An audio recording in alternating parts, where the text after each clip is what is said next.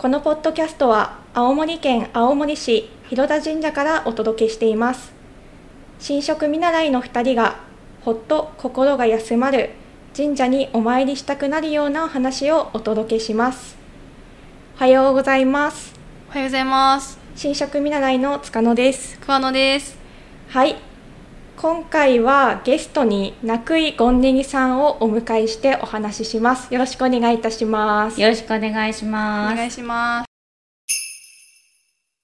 もう、夏真っ盛りでございますね、うん、暑いですね。暑いですね。暑いですね。なんかこうね、豚終わった後、あ、秋風が吹いてきたかもって思ったんだよね。あー。7日の金曜で豚検討祭が終わった後に。一瞬感じましたよね。そうそうそう、あ、もう秋だわと思ったら、次の日の朝、すっごい暑くて。はい、次の日の朝、裁判所前の、はいあの気温計が朝の段階で30度超えてたから。あ、なるほどね。一瞬だったねって思って、そのまま来ました。なんか私青森ってねぶた終わったらもう夏終わって次うん秋に向かうんうん。っていくんだろうなって思ってたんですけど、んそんなわけなかったんですね今年は。そんなわけないです。でたまに3日4日に一度ぐらい秋っぽい風が吹いてきてうんうん惑わされます、ああ惑わされる。秋来るかもって思うんですけどやっぱり来ないんですよね。そうそうそうそう。なんかはい。そんな、そんな青森だよね今ね。今そうなってますね。そうそうそうでそのなかなか気温が下がらない中、ぴったりのテーマかなと思うんですけれども、うんまあ、夏といえば、何ですかね桑野さん。夏といえばやっぱひんやりするような怖い話、あの就職見習いのが2人ともですね怖い話とかそういう話が大好きっていうことで大好きなの？はい。二人とも大好きなの、そうなんですよ。あの大好きっていう前提でこのコーナーを作ったんですけど、そうなんだ。今回のテーマを設定したんですけど、うんよくよく考えてみると、うん。そもそも好きっていう前提がおかしいなと思いましてまずは この階段のお話とか怖い話ゴンネキさんは好きかどうかをまず聞いてみようと思います。そうです好き前提おかしいですからね。どうですか？お好きですか？はい。嫌いです。え？A はおかしいですよ。多分多分世の中のあのマジョリティ側は好きじゃないだと思います なんか私、はい。あ二人好きの前提なんだと思って。そうなんですよ。これちょっと間違えた。2対1で 2対1で好きが今勝ってるっていう状況なので。あでも、はい。実は私嫌いなんだけど、はい。見る派です。あおそお映画とかってこと？でホラー映画を見る？ホラー映画とか、その昔多分2人生まれてないと思うんだけど、はい。し私が小学校くらいの時に「はい。あなたの知らない世界」っていう。ああ知ってる？あのタモリさん出てるあれは違う。あ違うんですか？ああそれは あれは違うよね。あ違うあれ？世にも不思議なあそっちですそうそうそうそっちじゃなくて「あなたの知らない世界」っていう大体私の時は夏休みにおおはいはいはい。お昼に入ってたのよ。あ青森で言うと入ってたっていうんだけどテレビで放映されてたっていうの、はい。入ってたわけよ。はい。でその「あなたの知らない世界」っていうのはどういう番組かっていうと気になりますね。一般の人が体験したその例とかはい。その怖い話を再現して何分ぐらいかな。あ。2本か3本立てはい。で放映するのお昼に。再現ドラマですね。そう。めっちゃ怖いの。えそれを夜じゃなくてお昼に放送しちゃうんですね。そうそうそうそうそうお昼に放送するの。だってしいいですね、うん。本当怖がりだから絶対一人では見ないのね。必ずお母さんとか お昼から。そう。妹がいる時に見るのよ、明るいのにそうそうそうそうそう。怖いからね、はい。でとか？びっくりした。今今ゴンネギさんがちょっとリスナーさんに分かるように言われるとすごい幽霊が見えてびっくりしたみたいな素振りを突然されたのでびっくりびっくりしました。俊敏な動きで。見てる最中に、はい。なんか気配を感じるのよ。あー。いるかもみたいな。はい。とかあとよくあるのがお風呂の蛇口を開けた瞬間に血が流れてくるとか、あの結構ちょっと子供っぽい系の怖いやつですねあと、車に乗ってる時に、あのよくあるのがトンネル。ああはい。あトンネルをくぐってる瞬間にうわっ!って出てくるとか。はい。なんかもう、それが怖くてはい。で小学生だったから、はい。まあ、一応一人でシャワー浴びてたよ。お風呂入ってたわけよ、はい。もう目つむれないよね。シャンプーやってる時。にみたいな。わかります。あわかる？わかりますわかります。私も怖いの見て、うん。怖くなっちゃって、うん。風呂お風呂入るときに、目開けながらでそれ後ろにいるんじゃないかと思ってるんで、後ろ向きながら、シャシャワーも後ろから あの流してあのこうわ伝わり前にいるかもしれないですよ顔に当たらないように。でもさよく、はい。よくあるのが、うん。あの排水口とかから手が出てくるとかもあるじゃん、うへん。そういうのも再現なのよ。そうだ桑野さんの今のやつだと後ろこうやって見てる時にに排水口から手が出てきて で前の方に幽霊がいるんですよ。いや全方位囲まれてますね。おめでとうございます。でちょっと今回はあのおんねぎさんにあなるほど、はい。不思議な話をちょっと聞くのが大好きなので、まあ、自分の話よりも人の話が聞きたいっていうので、えー、と不思議な話、うんうん。まあ、神社なのでもしかしたらなんか神様を感じた瞬間とか、うんうん。そういうのがあるのかなと思いましてもし、ね。はい、神様に関するうんうん。体験談とか、うん。不思議な話とかうんあったら教えてください、そもそも神様っていると思ってる？いらっしゃいますね。すごい自信持ち上げてる。はい、なんかここすごい180の違い D 対1みたいな感じですそうですか？私神様いると思ってなかったのよ。ん。もともと。このご奉仕そうそうそうそう。な、はい。いいるとかいないとかじゃなくて何とも思ってなかった。うん。いるとかも思ってないしいないとも思ってないみたいな感じでずっといたんだけどなんかやっぱりこう多分ポッドキャストの初めの方でも話してたけど、毎日手合わせてるうちにいるっていうのをなんとなく感じるようになった、えー。あの広田神社の御社参りをしているうちにそうそうそうそう。そうそう。最初宝くじ当たりますようにって言ってた。そうですね今のゴンネギさんから想像できないので たまに思い出して本当なのかな話って多分思いますね時々。初め1億円って言ったのに2億円って。あ増えてます。4億円みたいな。欲が 神様だったらきっと何かしてくれるかもみたいな、まあ欲はない、はい。あの叶えてくれないよね。そもそもね。そんなね楽してもらおうなんてね、そうそうそうそう。でそれやってるうちにあ、はい。い、るなっていうのを自然に感じるようになったえー、気がします。それはどういうところで感じたんですか？あもう本当に自然に。なんいると思ったわけでもなくっていないと思ったわけでもなくて、はい。あなんかいるかもみたいな。それはもう月日が経つにつれてだんだんあそう感そうそうそう。じてきたと。あそうそうそうそうそうそうそうそう。そういう感じ。でも私これを聞いた時にすっごい考えて一番最初って本当はどこなんだろうと思ったんだよね。ああ本当に一番最そう。初神様を感じた瞬間。そう。ああそれっていつ？と思った時に私ははいお母さんの命お腹の中に命を宿した時が一番最初の中なのかなってふと思ったんだよね。私は感じないけど、多分そこで一最初にこう神様を感じる瞬間あ。なのかなって思って、はい。で今度は頭つきとかお腹の中で守ってもらうじゃない、はい。でもその間も多分守ってもらってるんだと思うんだよね。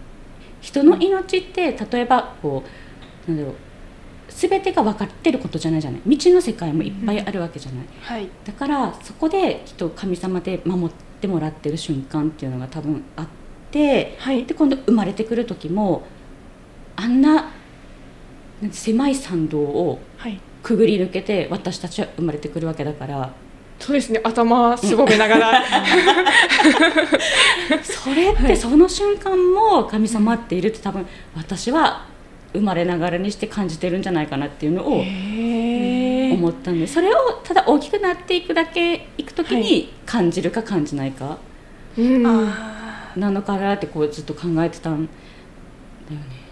あすごいですね。なんかそのか初めて神様を感じた瞬間を遡って考えた時に、うんお腹の中までっていうのがすごいびっくりしましうんた。でも確かに言われてみるとそうなのかもなっていうのが、うん、なんか命を宿すってし奇跡じゃない？本当に神秘というか奇跡ですよね、うんうんうん欲しいからじゃあできるかって言ったらそうでもないし、うんはい。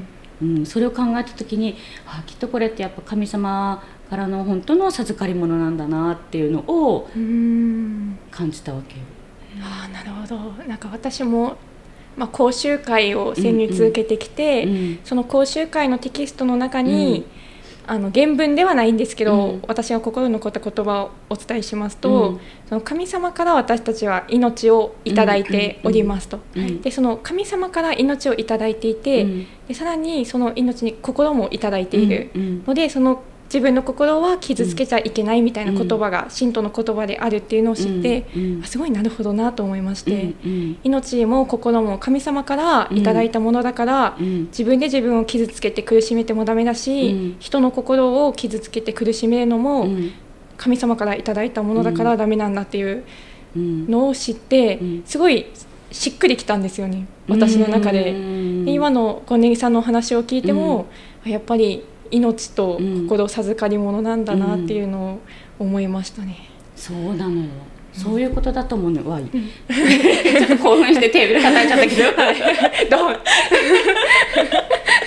そういうことなのよ。どう川野さん？まあ、私も今聞いて、うん。まあ、確かにうん一番最初に振り返ってみると、うん。まあ、私たちがこのお腹の中に宿るうん。ところから始まるんじゃないかなって。でもその言われてみて今気づいて、うんで言われてみなかったら多分気づかないと思うんですよね。私ずっと気づいてなかったと思うので、うん。そのみんなもこのゴンネギさんからのうん。話を聞けばあそうかもなって。みんな多分そこの原点に戻るんじゃないかなっていう。だからその話を分かってる人と分かってない人っていうのが2パターン出てくるんじゃないかそういうことなのよ。え？あそう。いうことなのよ。自覚されてるかされてないかないか。この前さあの死についても話したじゃない？みんなで。はい。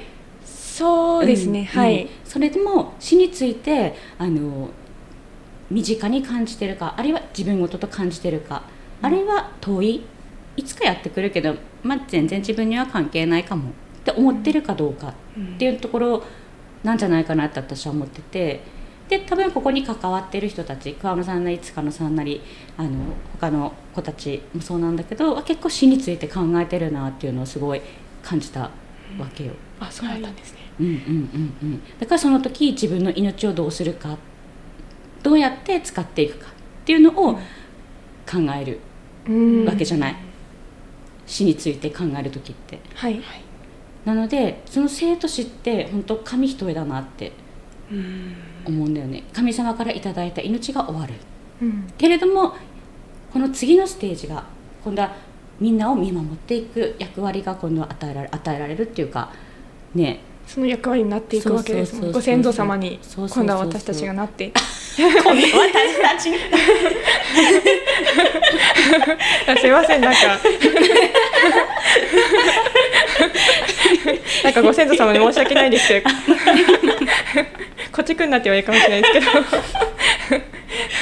塚田さんと川野さんは神様感じる時ってどういう時、どうですか？桑野さんは、え私はもう、うん。なんですかね。個人的な観点からいくと、うん。自然ですかね。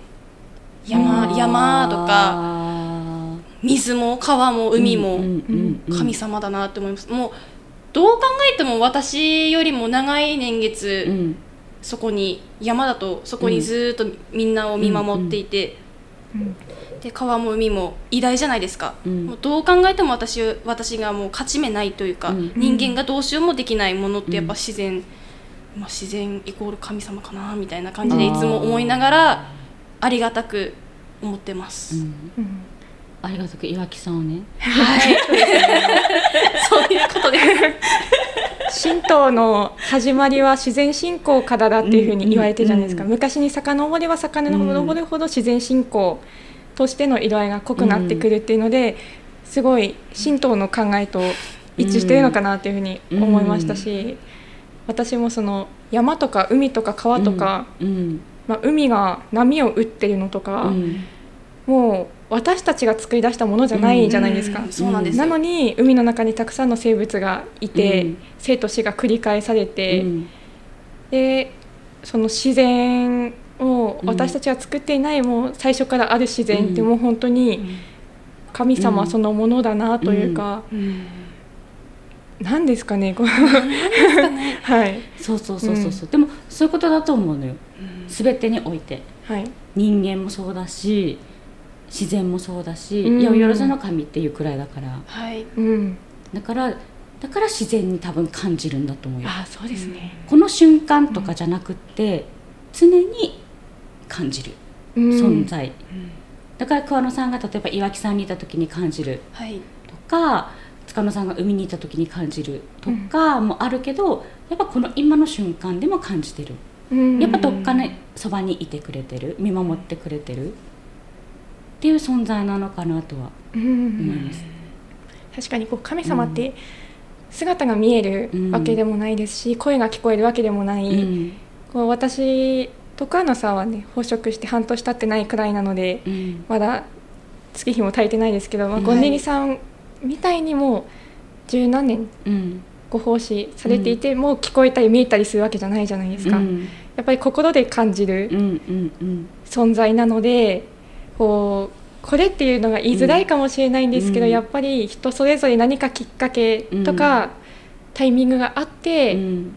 ゴンネギさんは五社参りの時に感じましたし、桑名さんは自然を見て感じましたし、そういう感じでうん。やっぱり神様って感じていくものなんですかね。うん。ん。なんか意識する瞬間がそれぞれ人それぞれなんじゃないかな、うん、うん。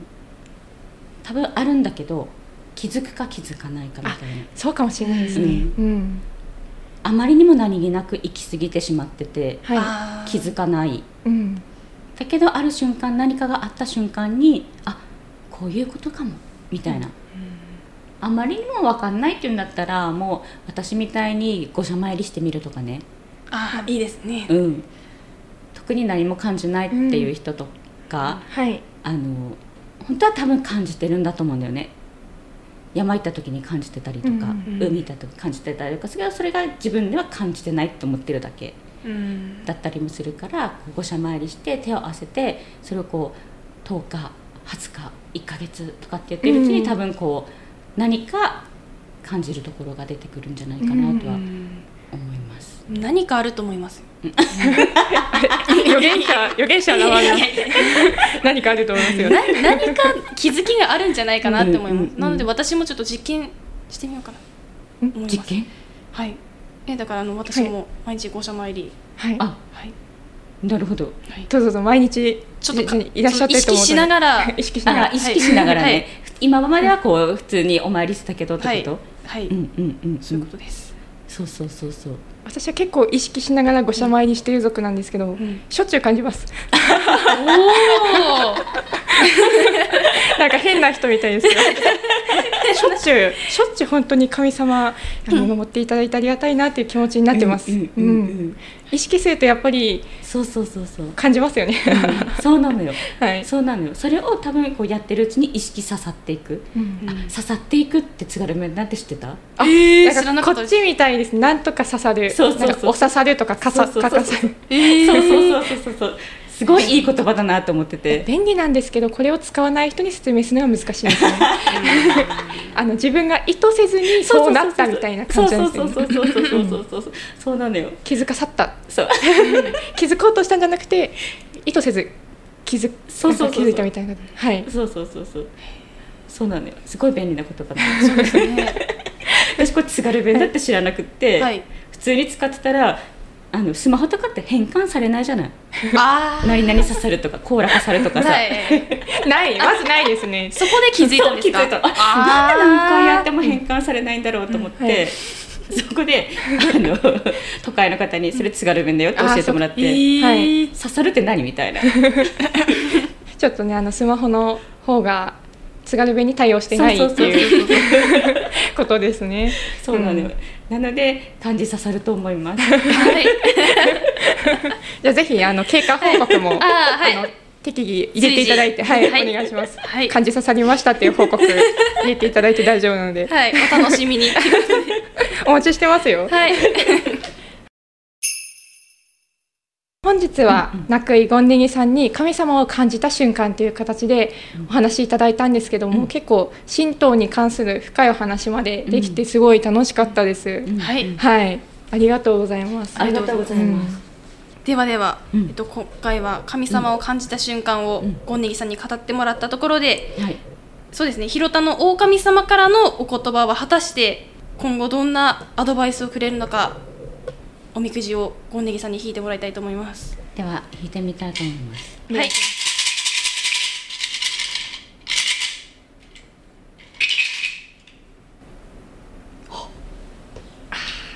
28番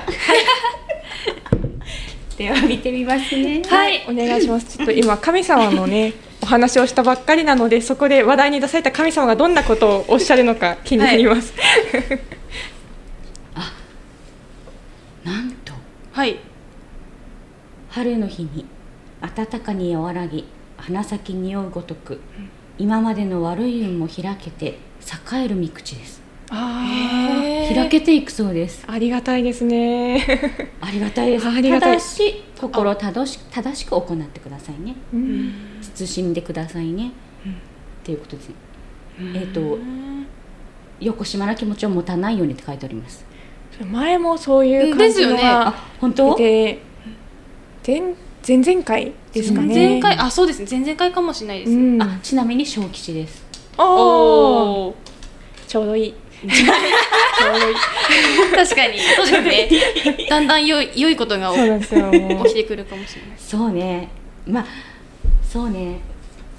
実は私も大変だった時期がありましたのでちょっとこれからちょっと開けていってくれれば嬉しいなと思いますし、はい。皆さんも多分いろいろ人生あると思います。苦しいことも、悔しいこともはい。辛いこともその中で運が開けていってくれたらいいなと思います。そうですね。まあ、うん。本当に今講習会を終わって新職の資格を取得して、うん。でこれから新職さんのご方針に本格的になっていくぞっていうところなので、道が開けていくといいかなと思います。うんはい。そうですね え期待しておりますありがとうございます。今が頑張り時なので、はい頑張ってみいろいろと身についてご奉仕できるように頑張ります。はいはい、楽しみにしてますありがとうございます。はい。では今回は、なくいゴンネギさんをゲストにして、あゲストにお迎えしてお届けしました。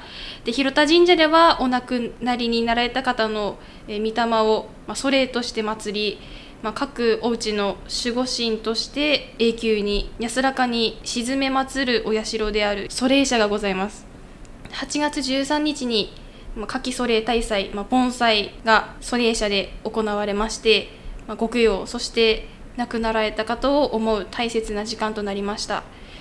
またあの海洋散骨あとは古墳葬合葬墓と水こ葬なども新総裁も執り行っているので気になった方はホームページあとは広田神社の方にご連絡ください、はい。ということであの盆栽を終えてゴンネギさんどうでしたか？やっぱりそれ社でご奉仕するっていうのが広田神社は結構お社の中でご奉仕することがほとんどなんだけどそれ社って外にあるじゃない、そうなんです。うん。半外なんですよね。そうそうそうそう、一応ね屋根とかもついてて、渡り霊の中には屋根がついてるんだけどもあそこの場所がやっぱりすごい素粒社としてふさわしい場所だなっていうのをすごい感じてて、こうご奉仕してるとすごい清らかな風優しい風が吹いてくるんだよね、うん。あれがもうたまらなくはいなんかこう心洗われるというかはいあこうやってご奉仕させてもらえてであの亡くなられた御霊うん。のご供養ができるってすごいいいなっていうのを感じる瞬間でした。はい。そうですね、あのソレ社は本当に素敵なお社なので、うん。広田神社お参りいらした際はぜひ行ってみていただきたくて、もうあの行かないとわからないあの感覚がありますよね、うん。ソレ社の前に立った時って、そうん。こう何とも言えない落ち着いた雰囲気と、あとやっぱり風が吹く。うん。こう優しい風が吹いてきて、であともう全部木の空間でっていうのでやっぱりあそこに行くと他の世界とちょっと切り離されて、うん。一人落ち着けるみたいなところがあると思いますので、それこそ神様を感じるのに いいのかもしれないですね。そうね、はい、まあねあれだよね。例えばあのお孫さんが生まれてお宮参りに来た時におじいちゃんおばあちゃんのお墓じゃないけど御霊でうん。お孫さんを見に、ね、店に来るとかもできるので。はいそうです。ねそういうのとかはすごい最高だなと思いますね。うん。こう代々代々こうつながっていくっていう、ですね。広田神社にお参りに行くうん。のもそうですし、うん。あの広田神社に行けば、まあ、先祖さご先祖様がいらっしゃる、うん。まあ、会いに行けるっていううん。素晴らしいと思います、うん。そうですね。祖霊社に御霊がお祭りされればそこに手を合わせることであのご供養になりますので、もし興味のある方は広田神社のホームページを見ていただいたりしてあとは実際に足を運んでいただいてもうん。大丈夫ですので、ぜひ皆さん見てみてください。はい。はい、では今回は「笑う角には福来たる」でした。で次回のラジオは新色見習いの控室です。皆さんぜひお楽しみにしてください。ありがとうございました。ありがとうございました。